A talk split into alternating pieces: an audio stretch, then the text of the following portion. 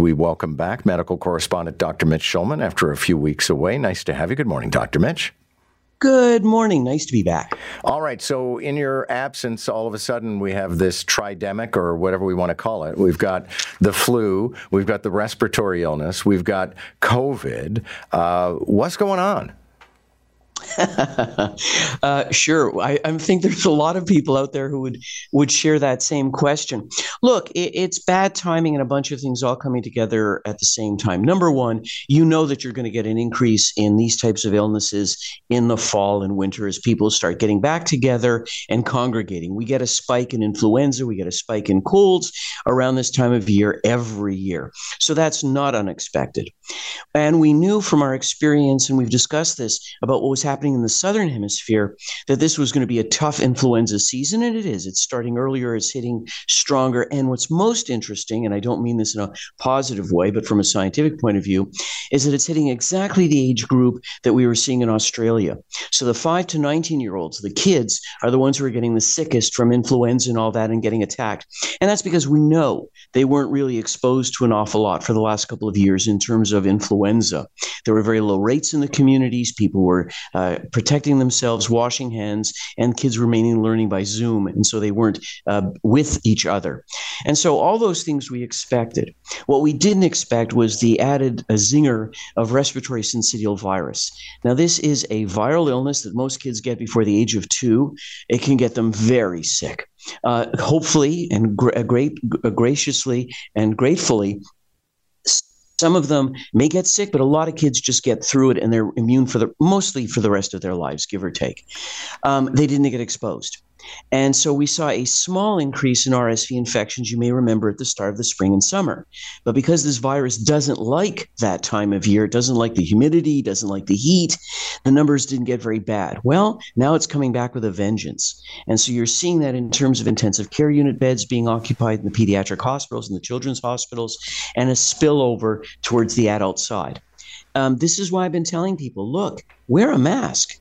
Do it because it makes sense to protect yourself, not because of some government mandate. Wash your hands. That always made good sense. Southeast Asia survived years of flu and other diseases because they wore masks and washed hands. Why shouldn't we learn from them?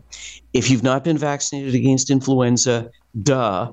And the same thing if you're more than five min- months out from COVID, uh, you should be boosted. But this is going to be a tough winter. No if, no ands, no buts. Okay. And that's the uh, threshold these days because I had COVID in May, so I should be going for my booster shot. You know, I'm never going to tell anybody what to do, but I did it. okay. And I waited. I waited for the bivalent uh, vaccine, the one that combined not just the original Wuhan strain of the COVID-19 virus, but also the BA4, BA5, um, because I. Th- oh, do we just lose Dr. Mitch? Dr. Mitch seems to have.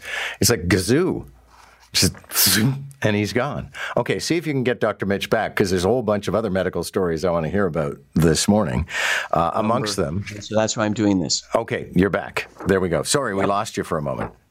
Oh, okay. Okay. That's the nefarious COVID virus trying to get even with us. There you go. Well, I was comparing you to the Great Gazoo, actually, who just you know used to appear and disappear.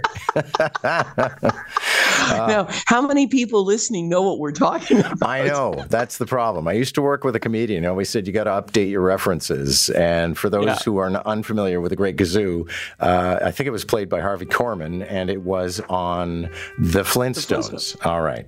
So uh, let's move on to Alzheimer's disease and the possibility that it could be diagnosed before any symptoms appear. I'm not sure I want to know. Well, and that's the point. And the reason why they're pushing this is that there's a specific company manufacturing a specific substance, a medication, an antibody.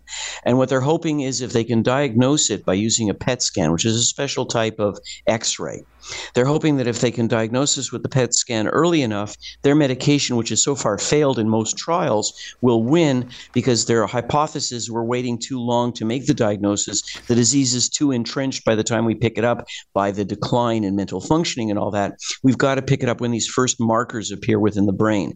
And these markers are tangles of abnormal protein, tau and amyloid, beta amyloid. And so, using a PET scanner, they pick it up earlier, about 10 to 20 years earlier. And their hope, therefore, is if I attack the disease with my magic molecule, um, maybe I'll stop, stop Alzheimer's. But you're right.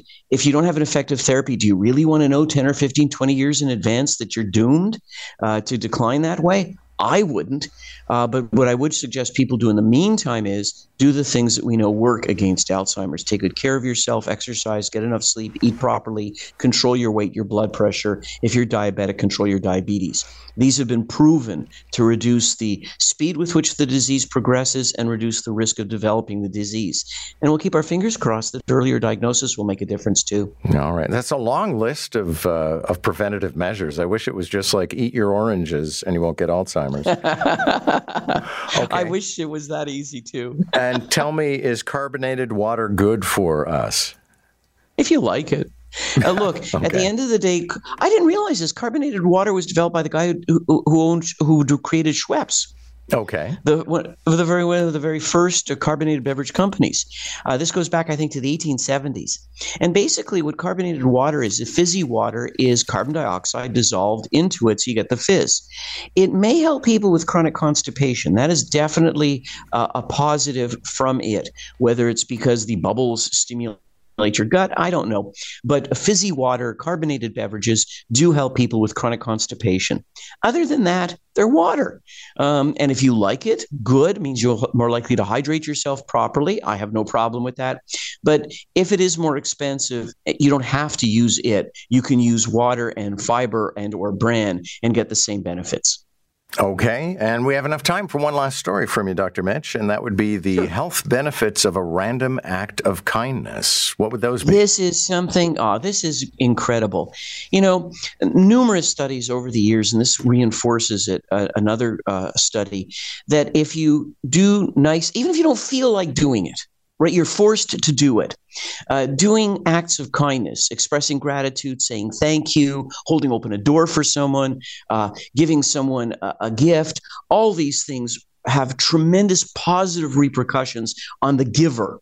In other words, not only do you benefit from a tax point of view if you're giving money, but you also benefit from a psychological and health point of view. We've shown that it lowers your blood pressure, reduces your stress levels, reduces your uh, levels of high sugar and cortisol, and also has mental health benefits. So it's a win win no matter how you do it.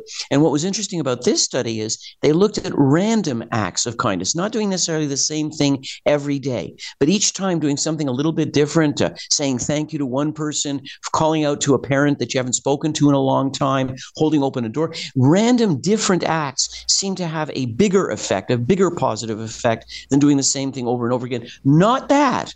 I'm going to tell you not to do a charitable act over and over again. That's good.